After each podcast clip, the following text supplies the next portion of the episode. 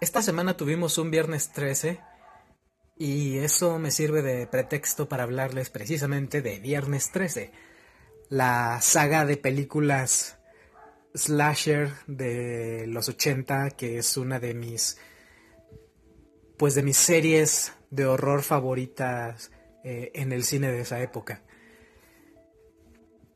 La peculiaridad de Viernes 13 en estos tiempos es que la gente la conoce muy poco a pesar de que fue muy popular eh, en los 80 y durante buena parte de los 90. Creo que muchos podemos recordar la mención que se hace de Viernes 13 en Scream, donde, donde Ghostface engaña, bueno, le pregunta al personaje de Drew Barrymore quién es el asesino en Viernes 13. Y pues ella se equivoca mencionando a Jason Voorhees. Eh, y pues luego Ghostface le explica que, que en realidad el asesino en esa película es la mamá de Jason, Pamela Voorhees. Y bueno, se convierte en un diálogo clásico de las, de las películas eh, de horror que ya tienen como como autorreferencias al género. Y, bueno, al mismo tiempo, pues establece este dato tan presente en las generaciones que ya no vivieron Viernes 13 de, de primera mano. La cuestión es, las películas de la serie parecen ser tan genéricas que la gente no simplemente no pone atención a la narrativa global de la, de la saga. A pesar de que no lo parece, todas las películas están conectadas y están dentro de, de una misma línea temporal. Por ejemplo, eh, en la parte 2, Alice, la protagonista de la primera, es, es asesinada en los primeros minutos precisamente por Jason quien se, se revela que no estaba muerto como, como se, se contó en la primera parte, sino que en realidad eh, creció por su cuenta en el bosque, eh, pues como un ermitaño, y bueno, el asesinato de, de su madre al parecer lo, lo acaba volviendo loco.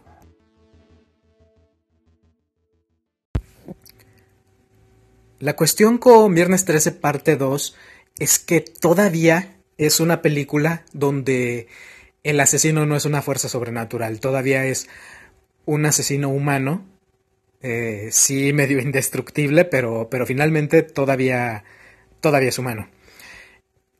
Algo que se vuelve medio ambiguo en las posteriores películas. Eh, de hecho, al final de, de la parte 2, Jason simplemente desaparece, nunca, nunca confirman que, se murió ni nada.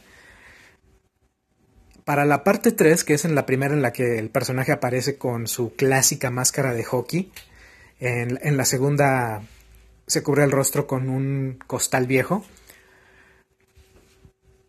Eh, la tercera ya empiezan a esbozarse como los elementos sobrenaturales, pero todavía no se confirma. De hecho, al final de esa película se supone que Jason está muerto. Y... Y pues uno piensa que... Pues que ya, que sería una trilogía y listo. Pero no, porque justamente después de eso llegó Viernes 13 parte 4 con el subtítulo El capítulo final en la que, por cierto, aparece Corey Feldman y él es el personaje de Tommy Jarvis. Esto es importante porque es un personaje que va a tener continuidad posteriormente. Viernes 13, parte 4, originalmente iba a ser la última película de la saga, pero pues estas películas hacían dinero, entonces no se pudo quedar ahí. Lo que sí pasa es que en esta, a pesar de que ya había una ambigüedad sobre el carácter sobrenatural de Jason, al final se establece que que Tommy Jarvis lo mata. y, y al parecer hasta allí quedan las cosas. Por supuesto que no se podía quedar así, pero la parte 5 es muy peculiar porque precisamente juega con, con el acercamiento del personaje de Tommy Jarvis a la naturaleza oscura de Jason al enfrentarlo.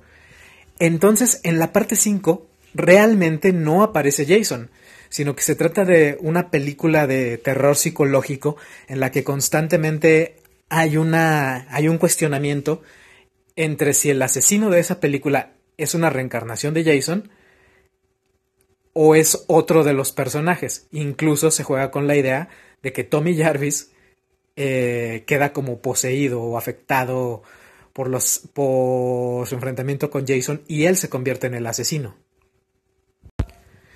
Viernes 13 parte 6 tiene el subtítulo de Jason vive, precisamente porque aquí ocurre su resurrección sobrenatural, por fin.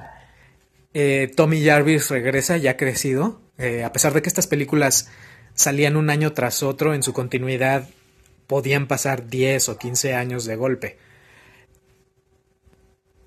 Por algún motivo, Tommy tiene un mal presentimiento y decide exhumar el cadáver de Jason.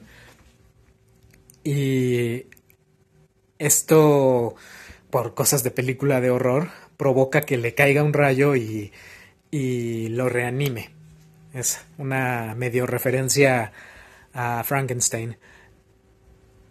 La cuestión es que, pues a partir de aquí estamos hablando del Jason super zombie que, que la mayoría recuerda, sí, ya cuando es imparable, cuando es inmortal y, todas esas cosas. Pero es curioso que este elemento que mucho, mucha gente considera como parte parte de la serie, eh, en realidad comienza pues hasta la sexta entrega.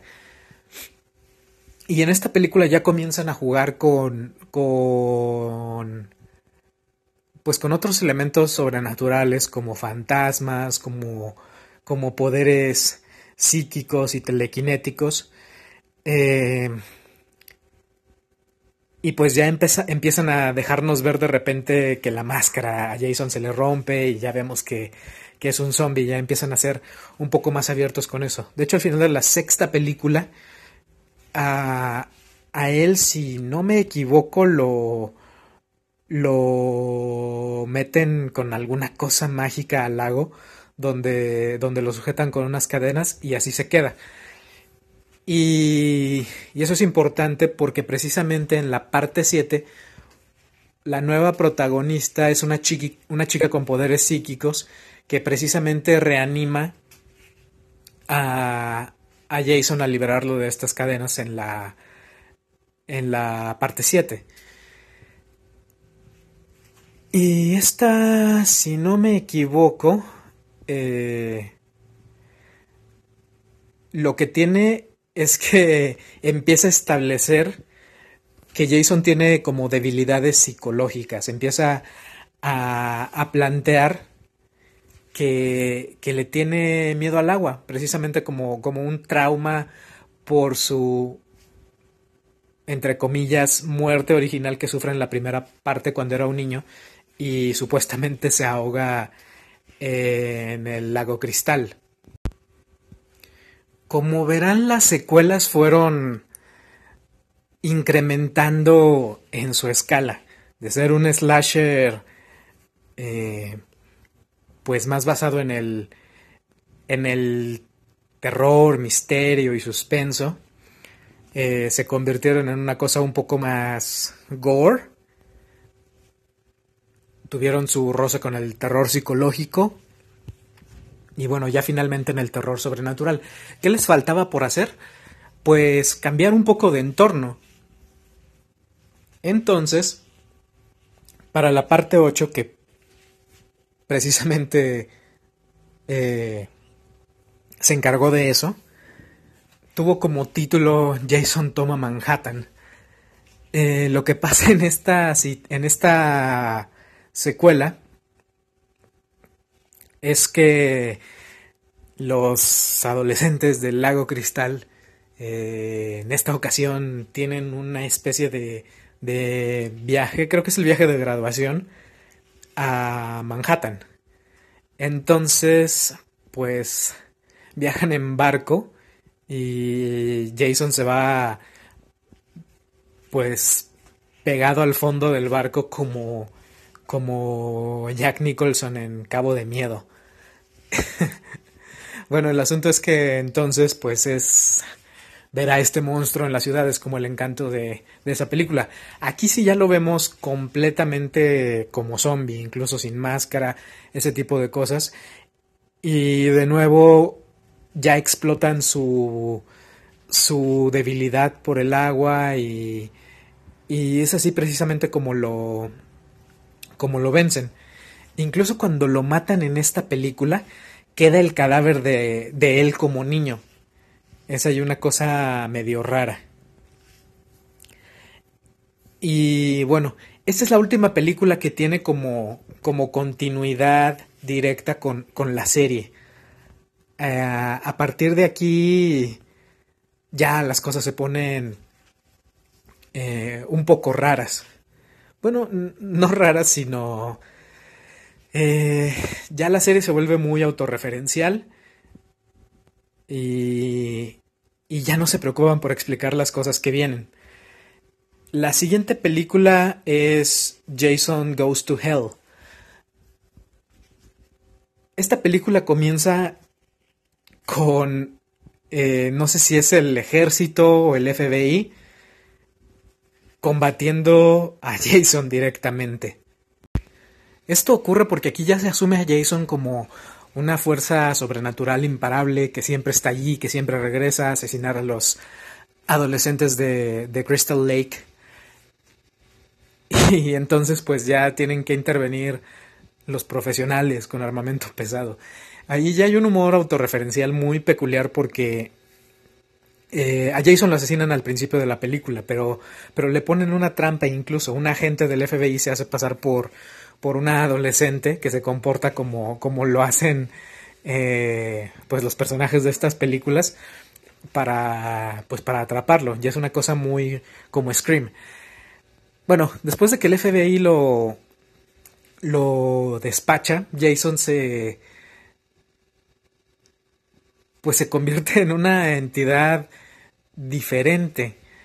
Eh, ya te lo presentan como, como una fuerza sobrenatural que puede poseer a, a humanos. De hecho, es tal cual ocurre eso. Eh, se llevan el cuerpo de Jason a una morgue y ahí un forense que lo está analizando se convierte en su en su cómo decirlo receptáculo para la esencia de Jason y luego de eso él puede ir cambiando de cuerpo eh, como, como el gusano que, que infecta a las personas y los convierte en la niña Medeiros, en Rec. Eh, entonces él finalmente se pasa de cuerpo en cuerpo hasta que no sé cómo pasa y desarrolla su, su viejo cuerpo como era. La cuestión es que en esta película se introduce a un personaje eh, sin muchas explicaciones, que es una, no recuerdo si sobrina o hija de Jason, y pues se elabora más en la mitología sobrenatural del personaje, en la que precisamente se establece que solamente un familiar de él puede, puede matarlo definitivamente. Esto es importante en este universo porque esa misma regla aplica para Freddy Krueger. Eh, ya luego les contaré de, la muerte de Freddy. Eh, bueno, la cosa es que al final esta familiar de, de Jason logra, logra matarlo.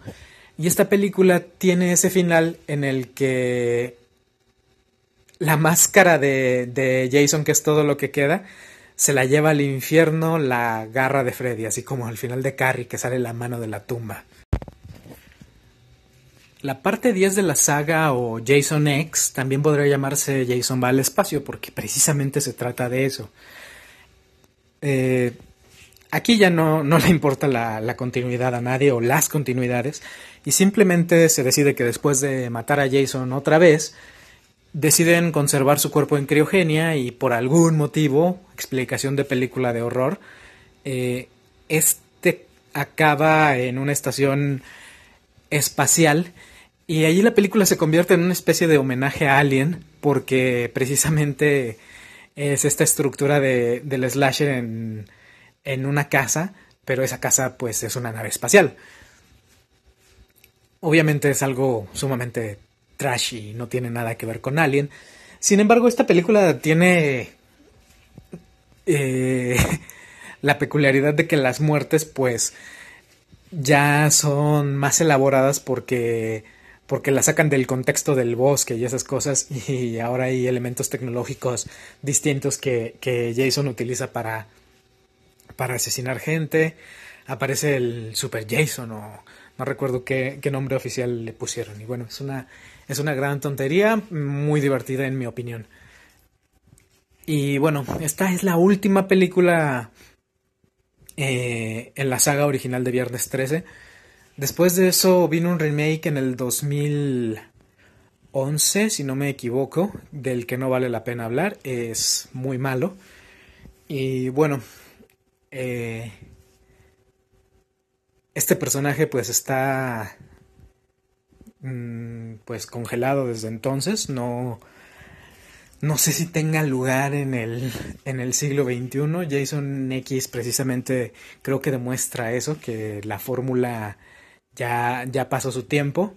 Y, y bueno, son películas que yo aprecio mucho, precisamente por el sabor de, de época que tienen y, pues que son películas de horror con con mucha ingenuidad pero también con con una gran comprensión del cine de horror y con los cojones para para presentarlo con toda la violencia necesaria para que para que esto sea divertido. Y, y bueno no olviden que esto en algún tiempo fue cine que llenaba las salas, no era, no era un espectáculo de, de serie B, esto era mainstream y pues por ahí por eso, por eso tenemos a actores como, como Kevin Bacon, como Corey Feldman, que eran figuras de la época. La cuestión es, revisiten Viernes 13. Es algo curioso, pero fue importante.